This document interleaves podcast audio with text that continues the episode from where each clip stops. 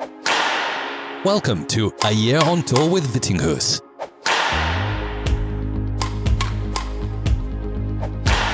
Here's your host, Hans Christian Vittinghus. Hi, guys and girls. Just a quick message to thank Josh and Ville, my two latest patrons, which means I'm now on 17 patrons. And to be a bit ambitious, I think my next goal should be 25. So let's see when I can reach that number. At the end of the show today, after the interview with today's guest, I revealed the winners of my two signed shirts, a competition I launched in my latest episode for all of my patrons. If you want to support the work I do as well with this podcast and get it out to even more badminton lovers, you can go to patreon.com slash to do so. You can donate any amount you like and you can stop your donations at any time. There's no binding whatsoever. If you don't want to support with a donation, you can also support by sharing the podcast or simply just rate it and give it a review on your podcast app. It does take long and it makes a huge difference for the podcast visibility. Most importantly, though, you already support by just listening to the episodes, so I want to thank all of you for doing just that. Now, sit back, relax, and enjoy today's interview.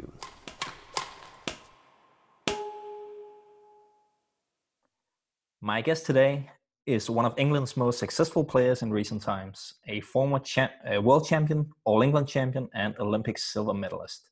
He's been ranked number one in the world in mixed doubles, and he won six individual medals at the Commonwealth Games, including a gold. He was always a lot of fun to watch play, and in my eyes, he's one of the biggest personalities of English badminton ever. It's, of course, Nathan Robertson. Welcome to the show, Nathan.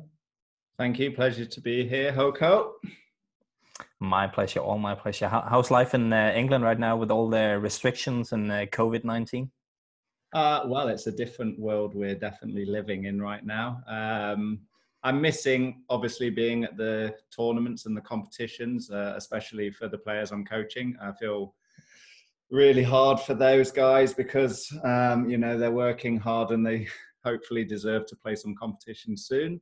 Um, but I'm enjoying life. I enjoyed being stuck at home and uh, spending more time with my girlfriend and family. And uh, yeah, I do a lot of cycling, so this has allowed me to put some more miles in my legs. Yeah, all right.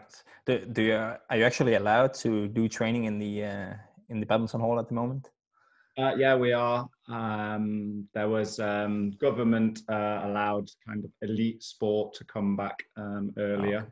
Um, even though England was locked down for a lot longer than a lot of other countries, mm. especially European countries. But yeah, we've been back in training now for two to three months, so we are ready to play some competitions when they come. Yeah, so am I. So am I. What about Nathan? The uh, ice hockey season in England is that on hold as well? Well, that's yeah. Obviously, for those who don't know, I'm a huge ice hockey fan, and I follow you know, I follow the NHL in America a lot, but I also have a, a home team, the Milton Keynes Lightning, who who play in the second tier of English ice hockey, and um, I, I, always go to as many matches as I can when I'm not at badminton tournaments. Um, but that season is also on hold because it's an indoor sport in England. Mm. Then, yeah, maybe we're not looking at a season until 2021. So I'm definitely missing that. And I also play a bit every Monday night, and I haven't been able to do that. So no, okay. no, no poor ice hockey training for me, or even watching some better players playing. No, that's pretty cool. You actually you play yourself. Are you like a defender or a forward? No, I'm kind of. Uh, I'd like to say a midfielder, but you don't really have that in ice hockey, yeah. obviously. so, but it's just really, really amateur level, just playing with a lot of guys who um, trying to get a little bit better. But it's very social, and like you say, you just get on the ice and pretend you're a good ice hockey player for a little bit. But I love dressing up in all the padding and all the kit, and yeah, it does make you feel big. yeah. Yeah, I'm sure it does. You're, the only uh, English person I've ever met who uh, who has any interest in ice hockey. So that's why I, simply had to put it on the podcast because I've seen so many tweets or uh, yeah posts on social media from you when you're supporting uh, yeah the the Lightning team. Exactly. I try and take uh, a few of the English players to go and watch, and uh, a lot of them have enjoyed it actually. So, but they're not total converts like I am. No, but it's a great sport to to watch as a spectator. I've been to a few matches in Denmark as well. Right. Anyway, we're not only going to talk uh, ice hockey, Nathan. Uh, so let's just move on to uh, to talking uh, badminton.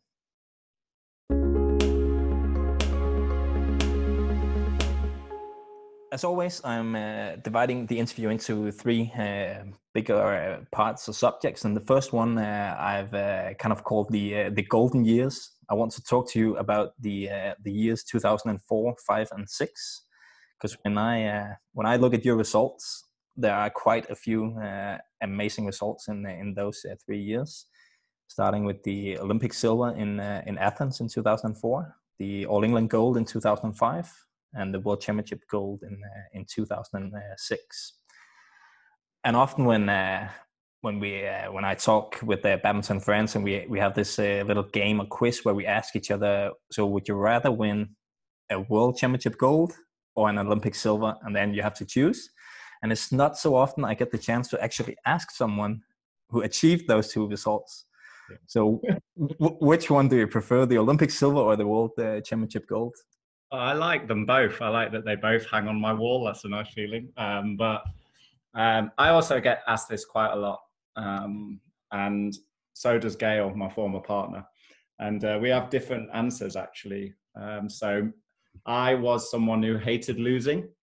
Uh, and unfortunately, uh, when you win an Olympic silver, you lose a game or you lose your final game, and you have to stand on a on a piece of wood which is just a little bit lower than uh, the people who get the gold medal. And I was also, you know, I just loved um, winning championships and stepping on uh, the top of the podium. You got to hear your own national anthem, and um, so I think winning and being world champion uh, is a higher one for me, even though it brought maybe a little less recognition.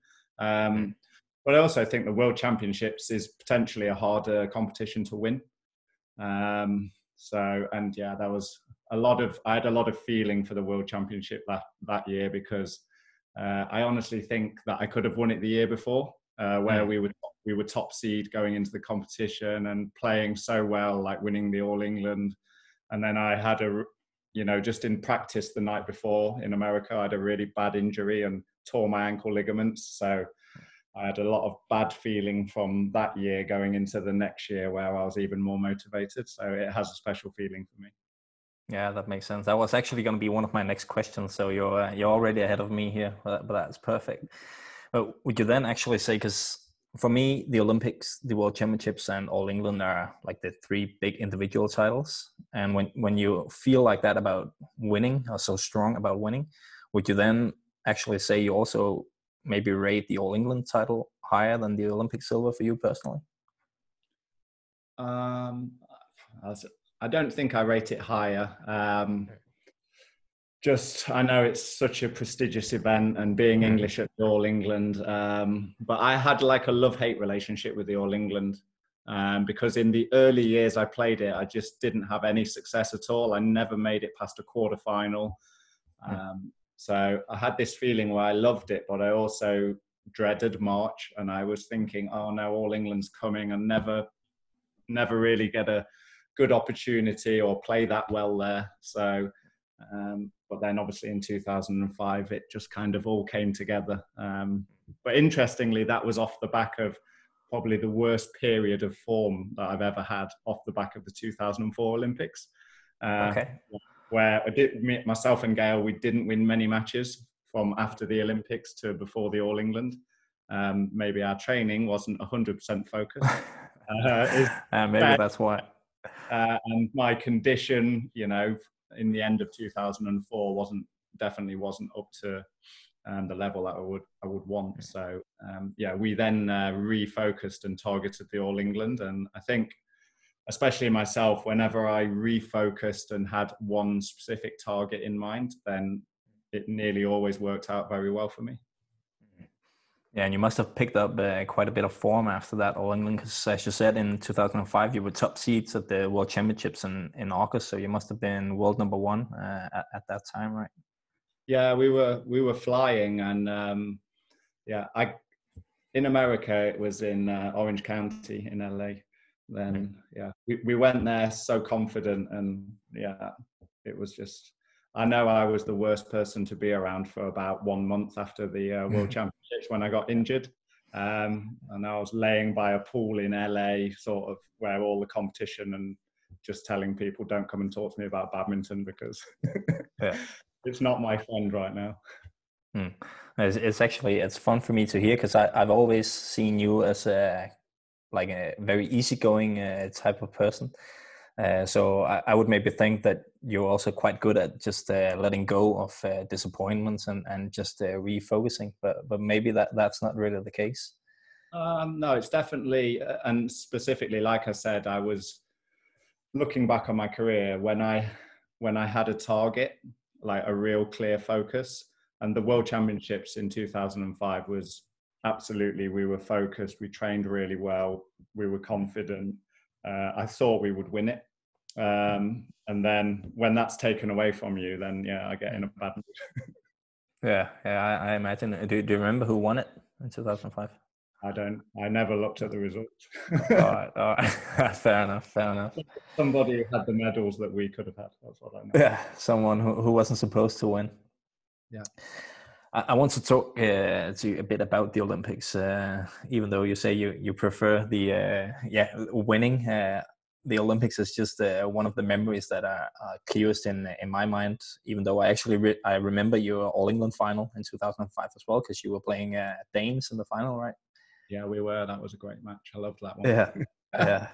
Uh, well, I want to talk to you about the final of the of the Olympics because uh, because when I was uh, doing research for this podcast, I, I saw a few rallies and I also saw the score that it was 15-12 in the in the decider. Yeah. Do, do you have the feeling that the the goal kind of slipped away, or, or how, how how was that match for you guys? Were you always trying to catch up, or? Um, I don't feel like the gold slipped away because we weren't favourite for gold going in. Actually, mm. going into the the Olympics 2004, I thought we had an okay chance maybe of a bronze medal. We were top mm. four ranked, so we had a good seeding to make it. But then we had some amazing pairs who were almost unbeatable, like Kim Dong Moon and Ra Kyung Min. Mm. They'd not lost for so long, so and we were in the same half as them, so it wasn't really looking like we were going to make the final. Hmm. Uh, but then day, until the Danes, yeah, the Danes came along.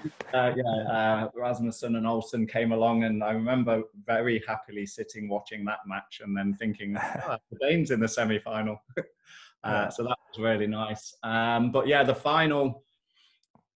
I wouldn't say we were confident, but we knew we were playing really well because the semi-final had gone really well, and then mm. we were the first um, British or Team GB pair ever to get to a final. So we'd already achieved something completely unique as far as badminton in Great Britain was concerned. Um, and we we were confident. And then the first game, we got absolutely smashed, uh, 15-1 uh, by Zhang Jun Gao Ling, and it was as if we were just kind of playing. They were playing badminton from a different planet. It was so so powerful and aggressive and yeah, we were kind of shell shocked, um, but something happened and we found something. It wasn't a tactic or anything like that. It was just found some character and a and a desire to fight um, just for one point each time.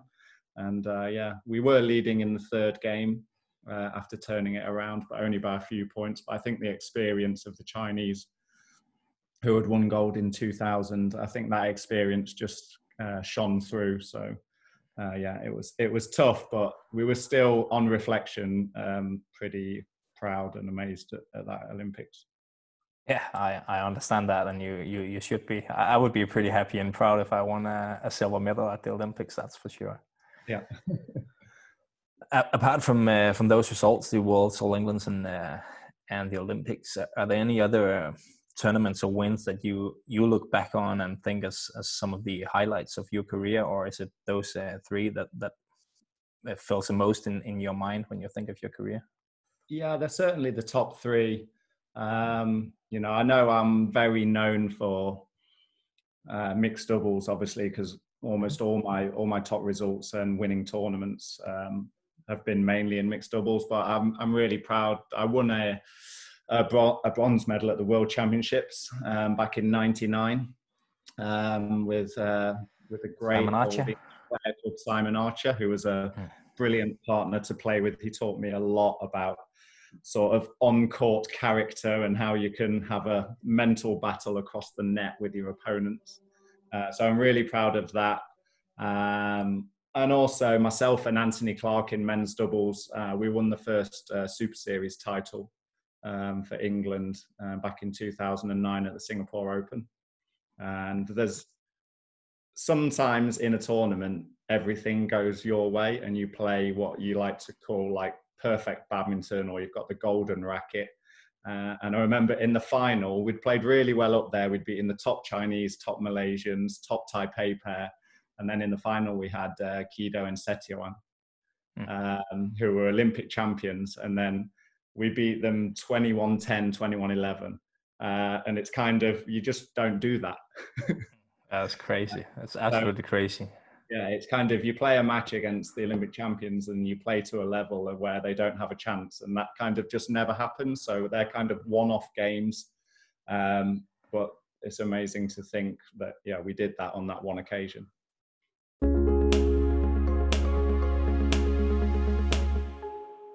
You talking about men's doubles is actually uh, the perfect switch over to the next uh, subject we're going to talk about because that is talking about men's doubles. Because as you say, you are mostly known for, uh, recognized for, for your mixed doubles results. Uh, and I was actually going to ask you if you feel like you are not recognized enough for your achievements in, in men's doubles. Because as you say, you have a world bronze medal, you have this uh, Singapore Open win, and I think when I looked it up, you also had a, a highest rank of uh, number four in the world at uh, at one point. So that is absolutely world class results. But I think if you ask most people, they would say Nathan Robertson. He he's a mixed doubles player. Do you feel like you, you were never recognized enough for your uh, men's doubles skills? Um, I think I think when you look back at the results, obviously um, mixed doubles stands out because we did achieve a lot and we won you know we won a lot of tournaments around the world malaysia thailand all england singapore switzerland a couple of times. So we won a lot of different mixed doubles tournaments and and the men's doubles we only won one and yeah we had high ranking. Um, but you know if you ask a lot of players um, who are my age then i'm sure they will have um, a lot of memories of, of me as a men's doubles player because i was actually a net player or a net person playing at the net, which you wouldn't think translates well to be a mixed doubles player. Um, oh. But I was I was the guy always charging into the net and uh, trying okay. to take people on. So it's um, it is always interesting because a lot of the younger players I coach now they they think I must have been the player who was just working around the rear of the court, which isn't true in men's doubles. So uh, myself and Anthony, we were always fighting to be the one at the net. Okay. Oh, so he also wanted to go to the net. Yeah, we both we both were net players, and that comes a little bit by because when I was um, a young player training with Anthony, because we grew up in the mm. same city, uh, we didn't always have coaches when we were training. Often we would just go and book a court, and we would just play net shot games for like one okay. or two hours sometimes. Uh, a little bit of training, obviously, and then net shot games, and that's how we created this sort of net skill. Um, so yeah, I think right. we always had this competition, and when we were playing together, it was like who's going to play around the net. Yeah, all right. I actually uh, thought he w- he would be uh, like a baseline player, so he could hit his uh, annoying uh, stop drop. Uh, that that amazing shot he had. It was a great shot. He did like hitting that and, and big smashes when we are playing together. So yeah, he, yeah. He kind of always just said, "Okay, let's just get the net, and then I'll hit the big smash. He will hit it." I actually remember uh, when you uh, when you won that uh, tournament in, in Singapore. Uh, I, I, was there playing as well, and I, I, think I probably lost in the qualifying or something like that. But I I remember uh, watching the final, and then uh, I think two hours later, or something like that, I met you guys at the at the hotel in the elevator, and you were already drinking champagne. You were holding glasses and a bottle, and you were already starting a, a, good party back then. And oh, it, yeah. it makes sense. It makes sense with the the results you produced yeah it's always important to celebrate you know we um as players of course we can talk about amazing results and mm. you know all these lists of wins but you still lose more matches than you win in your career and you know almost every single player um so when you actually achieve something which you think is special then you have to celebrate it i do remember that we had a competition the week after um, but mm. it doesn't matter. You still have to go and celebrate it. I think I was jumping in the hotel swimming pool about two hours after that match with that bottle of champagne. So. Yeah, yeah. well, that makes me uh, happy to hear because, as I think, when I talk to uh, a few of the uh, the older generation players who's been very successful, they often talk about if they could change one thing, that they would have celebrated the wins uh, a bit more, and that that sometimes makes me sad to hear that that you don't appreciate and celebrate when you actually achieve it. Yeah. I don't think I ever had that problem. I've got to be honest. And uh, people who know me in England will definitely say that I celebrated, um, you know, at, always at the right time, which I, which to me was like straight away after to enjoy that high feeling and that adrenaline, that moment. Um, yeah, just the Olympic, the Olympic medal. I think we celebrated it maybe a, a couple of months, two more, two more. yeah, all right, fair enough. Uh, did you ever like focus 50-50 uh, on men's doubles and mixed doubles, or was it always mixed doubles that was like your your first priority? No, I mean when I was uh, a young player, 19, 18, 19, 20, I actually only played men's doubles for a few years with Simon Archer. Okay. I was only focused on the men's doubles. Um, people think that I might have played with Gail like throughout my career in mixed doubles, but she went off to university and was studying and she didn't actually come out of university till 22 23 and that's when we got back together. So we had those good years together from 2002 to 2008 um, after her university had finished. Um, but yeah so i was i was doing i wasn't very often doing both events though. Um, but my most successful period was when i was probably just playing one event. Hmm. yeah all right well, you, you've already touched a little bit on it, but I had a I had an interesting question from uh, Kim Astrup, one of the uh, good doubles players in Denmark here now, and he uh, he says he, he really enjoyed watching you play as well, uh, but he, he was quite interested in hearing what you would say was like your your biggest quality or asset uh, as a player. Uh, my biggest, I mean, my hatred for losing was a strength, even though people, you know, parents now would say um, you know to kids oh you shouldn't hate losing too much but it really it drives a competitive fire inside yourself mm. um, and then my strongest badminton quality i think which i find the hardest to coach now i'm a coach is that i think i could see what was happening on the other side of the court um, with where people were move, moving which meant i could see where the gaps were on the court uh, and certainly when I was playing my best, uh, I found it and focused, I found it really easy to kind of play shots and know that the opponents weren't there. Um, but mm. again, that is something very difficult to coach. And I always mm. say to the other coaches, if we could teach anticipation and reading of the game easily, uh, we would like we would have the golden ticket. yeah, for sure. It is one of the most difficult things to uh, to learn. I think the like the only way to do it is to play a lot and maybe also watch a lot of uh, videos to get better understanding but i feel sometimes it also is is almost impossible to to learn it at the the highest level if you just don't have it yeah it's really difficult i think i talk about it a lot as a coach now mm.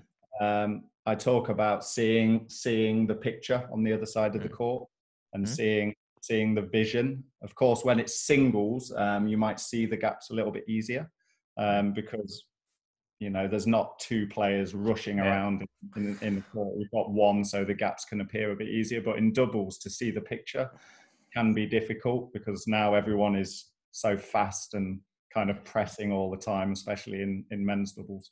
It's a it's a difficult picture to see gaps sometimes. Mm. But I got quite a few questions uh, where some of the guys uh, that asked them also uh, kind of gave the impression that that they saw you as a player where your biggest strength might might have been uh, the mental side of the game. So you're also talking a bit about that by saying, yeah, you can see the gaps and so on, but they also felt like you were like a big game player that when it mattered the most, you would always kind of uh, be on top mentally and win win the mental battle and in some way get into the head of uh, of your opponent. Would you, would you agree with that? Yeah, I would definitely agree with that. Um, like say, for me, it was if I if I had this real hundred percent focus on on achieving a result or a tournament, um, then I thought I was very difficult to beat. Then um, I I had it almost all the time in team events, just because I was really desperate to lead the team um, if the mixed doubles was first, which it often was in team events.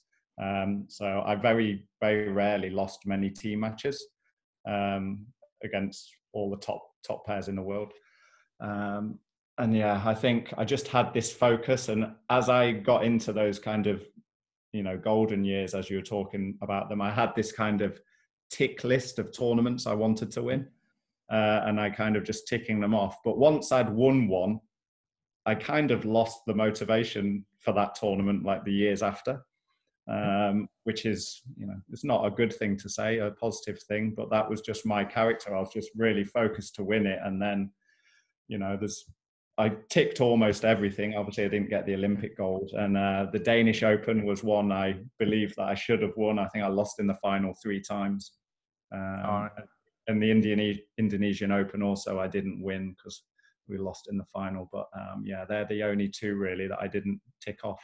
So i can yeah. be quite yeah, yeah, yeah, you can, you can for sure. But I, I don't think it's a bad thing to say that that you kind of lost uh, motivation to to try and uh, win it again, or desire is maybe the a better word. I'm sure you were still mot- motivated when you went on court, but we all we all uh, yeah work differently, and I, I think it's a, a, strength that you could like so hard just set your sights on on one thing and then then go for it, and then just move on to to the next thing. But then you never really been a guy that was uh, interested in in setting records or like trying to yeah win multiple times of uh, yeah of anything.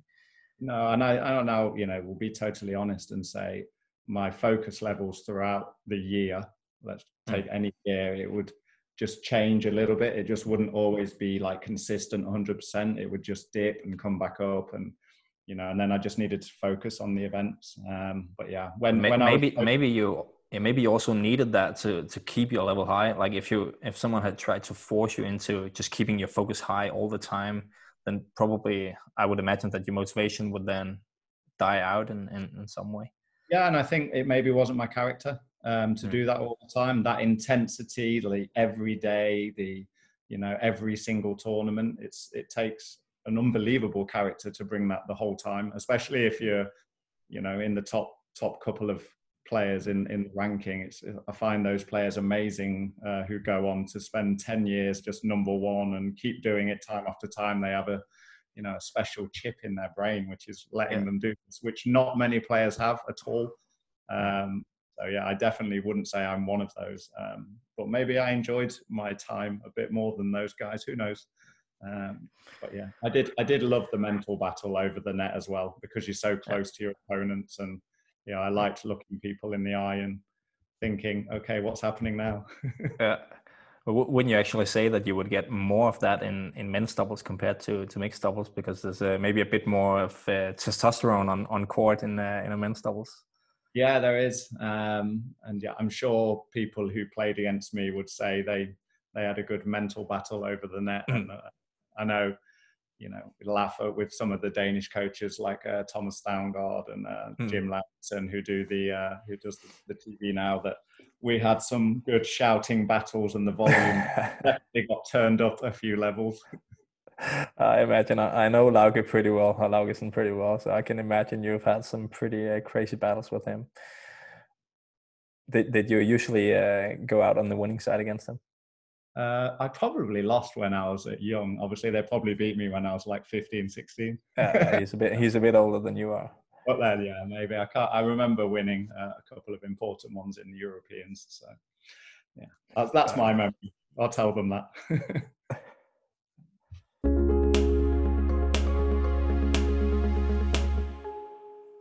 Moving on to uh, to the next uh, subject, Nathan. I want to talk a bit more about uh, English badminton in general, and also uh, your position today as a uh, as a coach. Um, but I, w- I want to uh, start off by still talking about a- an old result because in 2007 you were part of the uh, English team that won a Sudirman Cup bronze medal, uh, which for anyone listening who doesn't know is the World Mixed Team Championships. And without offending anyone, it's not the level we see England at right now, where they can compete for for medals in a in an event like that. Do, do you see do you see England in any way getting back to uh, to that historic level of uh, achievements? Uh, is is that possible for England, or is it too difficult now that the level has has dropped uh, yeah quite far from from uh, being one of the top three four teams in the world um, I mean, uh, yeah, we were we definitely had a strong team there and deserved the medal. It was fantastic. Um, do I think we can get back there? Of course, I'm involved in in the planning of bringing our players to the very top of the sport now. Mm. Um, and we have talent, and you know we have a lot of players playing badminton. Um, taking them to the top is a very difficult journey, especially for a volume of players. Um, in England, we've we've done it with a small number of players, um, maybe only one or two players every three or four years. We're able to take into the top ten in the world. Um, but I think that we do have the number of players playing badminton in England, which is important. So then a lot of it comes down to our structure and the way we're coaching um, in all levels, um, not necessarily at the um, national centre um, because there's a lot of world class experience there. I think it's more uh, for the coaching lower down. So we bring a higher level when, when we see the players when they're kind of 16, 17. Um, so yeah, I have to believe it's possible. Um, I, as a coach, 100% believe I can, you know, create players who can play in the top 10 in the world. Um, so then we have to believe we can challenge if we can do it in all events. Um, but what we don't have, uh, we don't have strength in all events right now. Uh, so to win a Sudirman Cup medal, uh, we would need to bring up the level um, significantly of a few of our events, um, certainly singles. Yeah, you've always been so good at producing world-class players in uh, in the doubles categories, both uh, yeah mixed men's doubles and uh, yeah, but also also women's doubles do, do you think there's any like particular reason why and it's in the later years it's especially in, in mixed doubles you also see it now with the chris and gabby and uh, marcus and, and lauren who are, are both uh, i think they're still ranked top 10 in the world both of them right? Yeah. Or yeah, j- just around top 10 do, do you see any particular reason why why you're so successful in the uh, in the double categories and, and mixed doubles in in particular? Uh, in mixed doubles obviously we have the history hmm think I think players and partnerships just followed on or were inspired by those mixed doubles pairs winning. I was inspired by Simon Archer and Jo Goode, mm. uh, and that you know I would hope that yeah, Chris and Gabby were inspired by myself and Gail and other players when they first came into the national training. Hmm. And I think Marcus and, and Lauren now have been inspired by Chris and Gabby and you know tried to catch them up and now competing with them. So uh, we have this history in mixed doubles um, of producing them, which doesn't, I don't think it relates to us being better mixed doubles coaches than other event coaches. It's just a history that we have. Um, but yeah, of course, we've had men's double success in, in Olympics as well with uh, Langridge and Ellis. So it's yeah, kind of it's just a mixed doubles history, but we don't really talk about it that much. It's just hmm. it's past history, and we're yeah we're trying to produce on all events.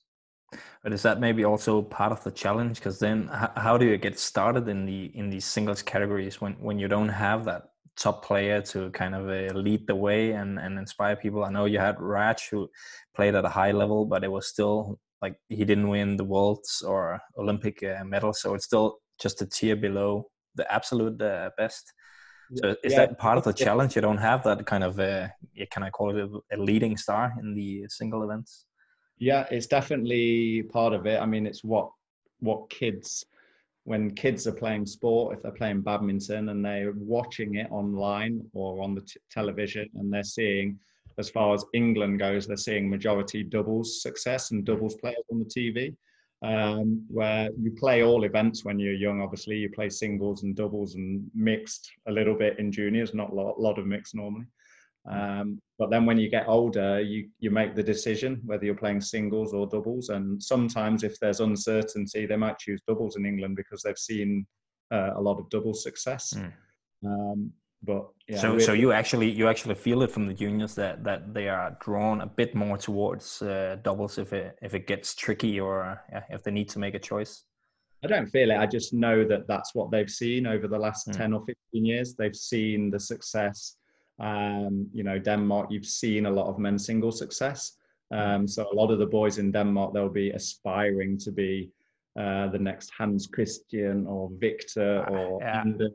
I think they want to be Viktor, not, not Hans-Kristian. Uh, I, am happy with my career, but I think his is a bit better. You're, you're a very popular player, so um, there'll be people aspiring. But that's what you have there. You have, you know, you have that men's singles history with Poul-Erik, with all these players, Gade, Kenneth.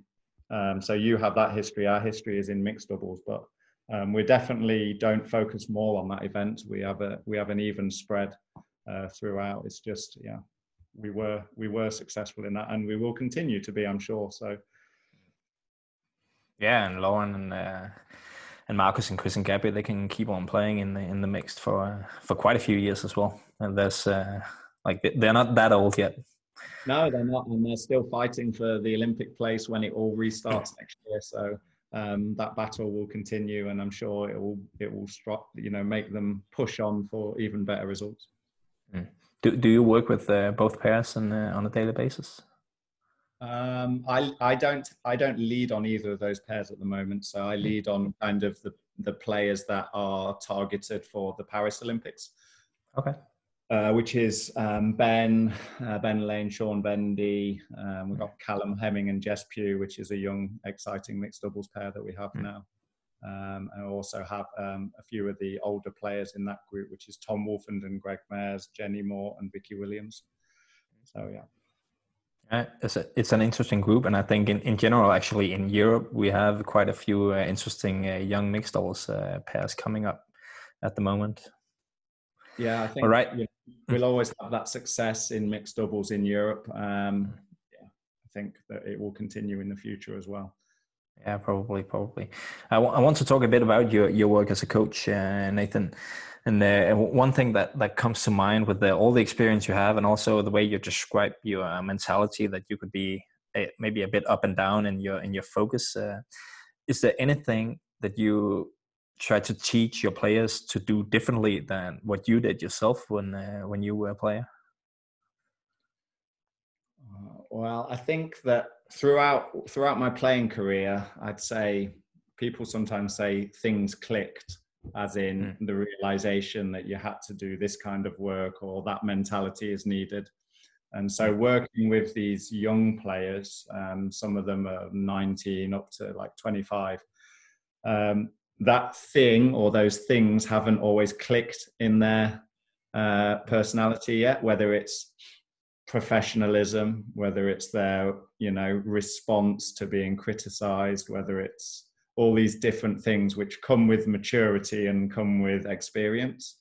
Um, so I think I'm very pushy, I would say, on them getting to those next levels um, of that. I think it's easier when you're working with players who you know have this natural drive to turn up every day and just put it all in and put it all on the court all in the gym wherever they're working uh, the other ones who dream of going to the olympics which is a realistic dream for some of them but then they're not putting in that effort every day um, then that's quite frustrating when you hear the words coming out people's mouths but then the actions don't reflect the words uh, so that's something which I keep reminding them of uh, when you know they're saying they're tired or they're saying oh, i'll just stop this session now because it's not very good uh, yeah. and i'll just say okay so we'll just stop your dream of being an olympian now then mm. yeah, yeah. in, in, relation to that actually i got a really good question from uh, jürgen van leeuwen you probably know him i think he has a son who yeah. plays at the highest level right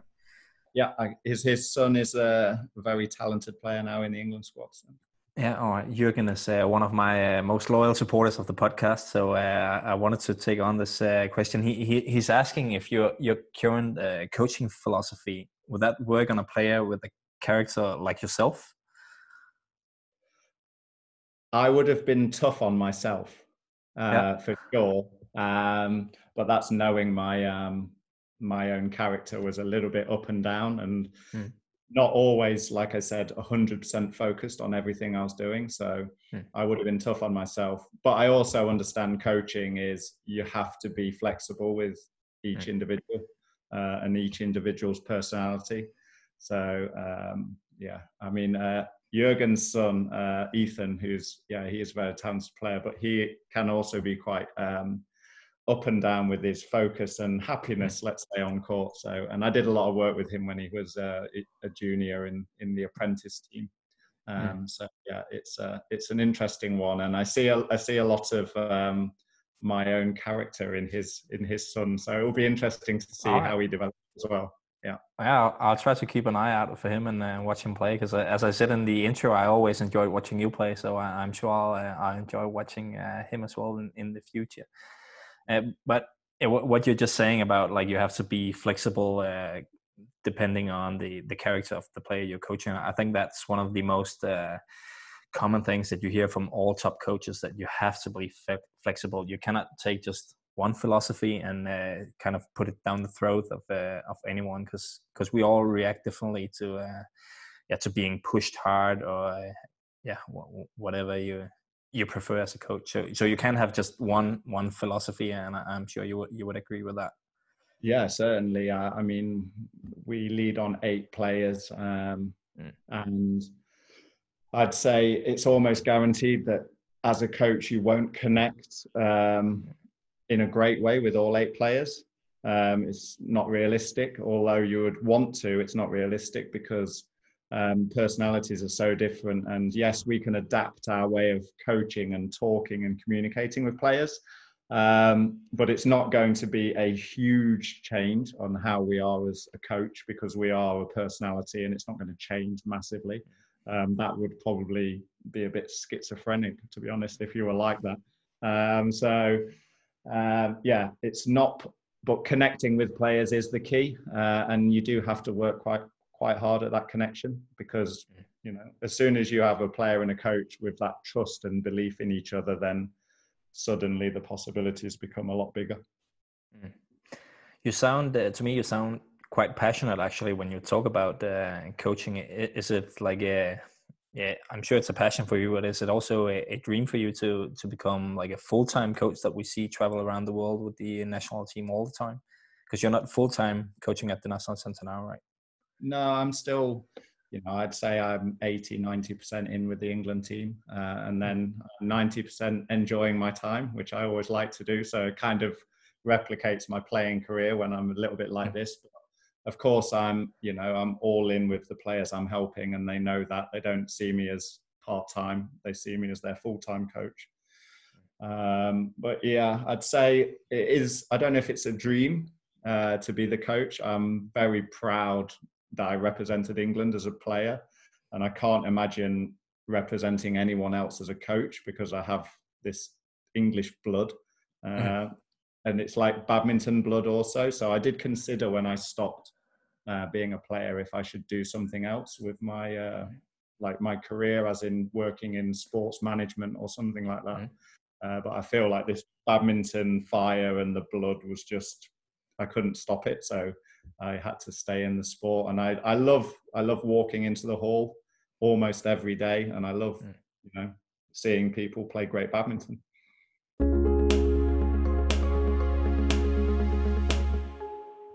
final part, Nathan, is uh, a part that I have in all the interviews with the, all the, the amazing guests I have on. Uh, I've had on. Uh, it's uh, three listener questions. All my listeners get a chance to uh, to ask questions, and I know you saw a few of them on uh, on Twitter. I also had quite a few on on Instagram. so the questions can be about anything. It doesn't have to relate to each other to each other in in any way. Yeah. so if you're if you're up for it, then I'll I'll hit you up with the first one here. Let's go. It's from uh, Adnan Karim. He's uh, simply just asking your toughest match that you ever played. My toughest match I ever played. Hmm. Um, well, I've got like my toughest opponents, hmm. um, which was in mixed doubles. I believe it was Tri Kusharjanto from Indonesia, um, who was an incredibly skillful mixed doubles player who had deception everywhere and amazing okay. stop drop clears and and uh, Gail was didn't read deception very well, so we were all over the place and uh, you know we were scrambling everywhere. So and we only once beat him, but that is still a very special victory. I think we lost quite a few times. So uh, he, he, was, he played with Minarti Timur, right? Minarti Timur, yes. Yeah. They, they were Olympic silver medalists earlier, so we joined the club with those guys. Um, so they, they were kind of the toughest opponents. Um, hmm. my toughest match, I'd have to say, was the 2006 All England final. Um, okay which uh, people probably don't remember because we remember 2005, which is great, which is what I remember also. Mm. Uh, in 2006, we played uh, in the final Zhang Jun and Gao Ling, who obviously we had a great rivalry with an Olympic history, and we had a sold out arena in Birmingham and a lot of expectation. And uh, we had, we played a great match and we won the first game and then we had five match points in the second game. Oh and we lost and it was we went to three and in those in that scoring system you had a five minute break in between two and three and i remember sitting down with my coach andy wood uh, and i think julian robertson and just going i'm done i'm done they, were, they were like, no, you're joking. Come on, refocus. I'm like, no, I've got nothing left. I've blown in my head totally. Oh. And uh, and we went on and lost the third game 15-1 in like ah. 10 and I was just so embarrassed to do that at the All England and all the crowd was so excited and then it was just you know going from winning the year before being the best feeling you know in yeah. in the whole stadium and then that feeling in 2006 was just terrible uh, that's a that's an understandable choice of uh, toughest toughest match. I can't even imagine having uh, five match points and uh, not not closing it out. Yeah. Second uh, question is from uh, a guy who calls himself El Tino Martino. So that's a pretty oh, cool name. So that, that that's why I took on the question. Uh, he is uh, he's asking what you see as the uh, key elements you need to master today to be successful in uh, in mixed doubles. Well, mixed doubles now, it's uh, a quite aggressive game. Um, the serve and return in mixed doubles is still always one of the key elements. Um, and you have to compete in that area, um, especially now, because if you don't compete in that area, then you give the attack away too much.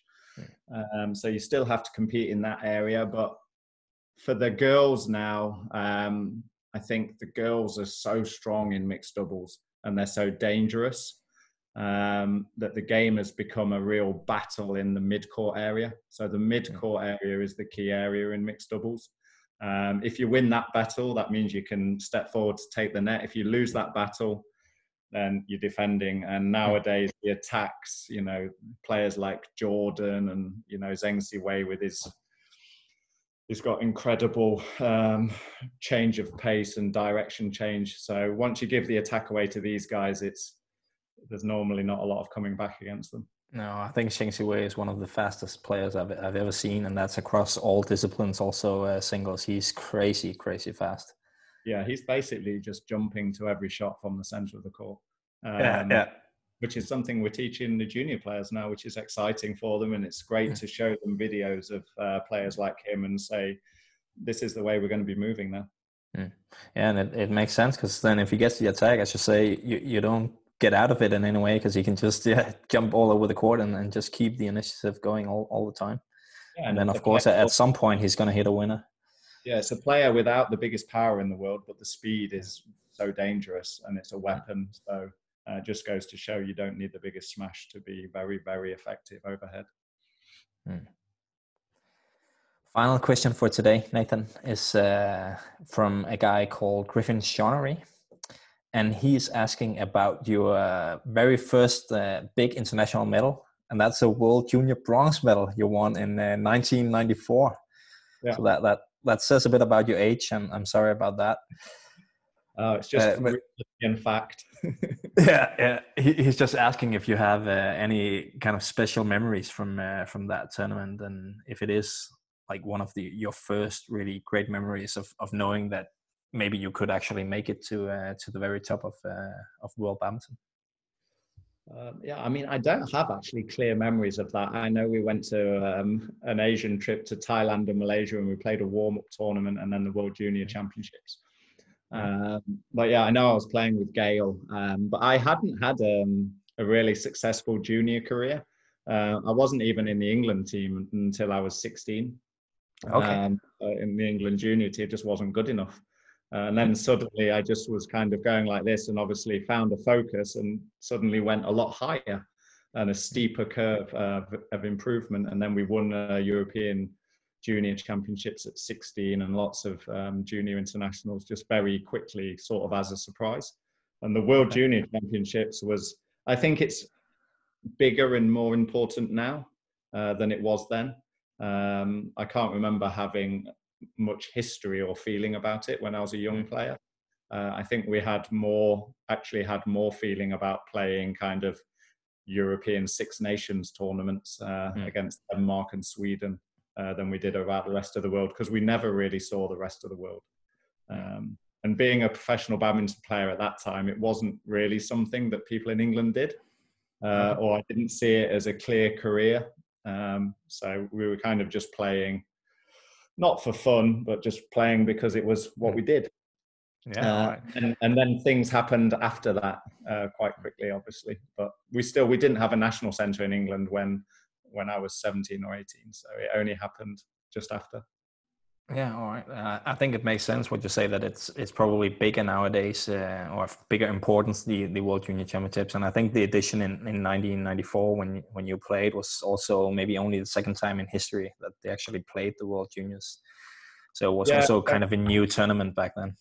Yeah, I don't. I you know I do I do remember actually uh, one thing I do remember from it was that um, Peter Gade obviously was a top European player and he was a big favourite for it and he lost in the singles and it was a big shock. But then he won the men's doubles, uh, so he, was, he, was, doubles champion, and uh, yeah, it was just it was funny watching that. Yeah, yeah. He he's uh, obviously quite known in Denmark for for winning that men's doubles title because he was such a big legend in, in singles. I had also uh, actually written it in my uh, in my notes for uh, in my notes for, for this interview that uh, that Gade won in men's doubles because if you didn't have any memories, then uh, I, I, was going to bring that up. But uh, yeah, it came to you uh, in the final moment, so that that's great, Nathan.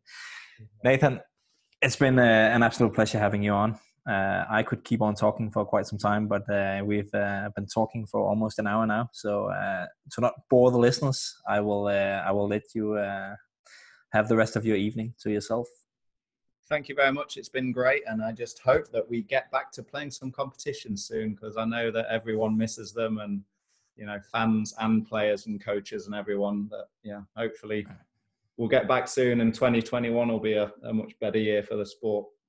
Yeah, I definitely hope so as well, and I, I hope to see you at the Denmark Open. Are you coming for for that if uh, if it's on? Yeah, if it's on, then I'm coming, and yeah, yeah. I'll be coming quite a lot of English players, I believe, as we have quite a lot who are in the tournament now. So yeah, yeah, yeah. There's a few extra uh, spots now that most of the Asians are uh, pulling out. All right, I, ho- hope to see you there, Nathan. Uh, thanks so much for uh, for taking time out to to do this uh, podcast with me. Thank you. You're welcome. See you soon. See you.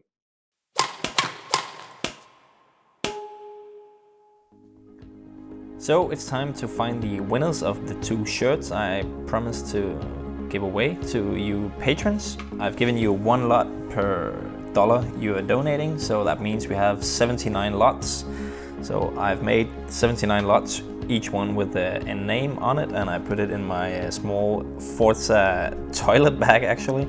So now I will find two names and see who wins the shirt, and of course, it can be the same person winning both. The first name is Kipster, and the second name is Yekti. So Kipster and Yekti, you won the shirts. So you can send me a email on a year on tour at gmail.com or you just send me a message on social media and then we will figure out how to get the shirt to you guys. Thanks so much for your support, everyone, and I will be back with a competition again next month because from now on I will do a competition for you guys each month. See you next time.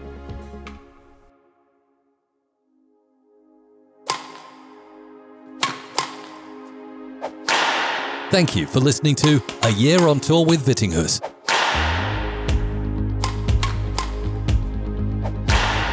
If you enjoyed the show, please rate, share, and leave a comment in iTunes or your preferred podcast app.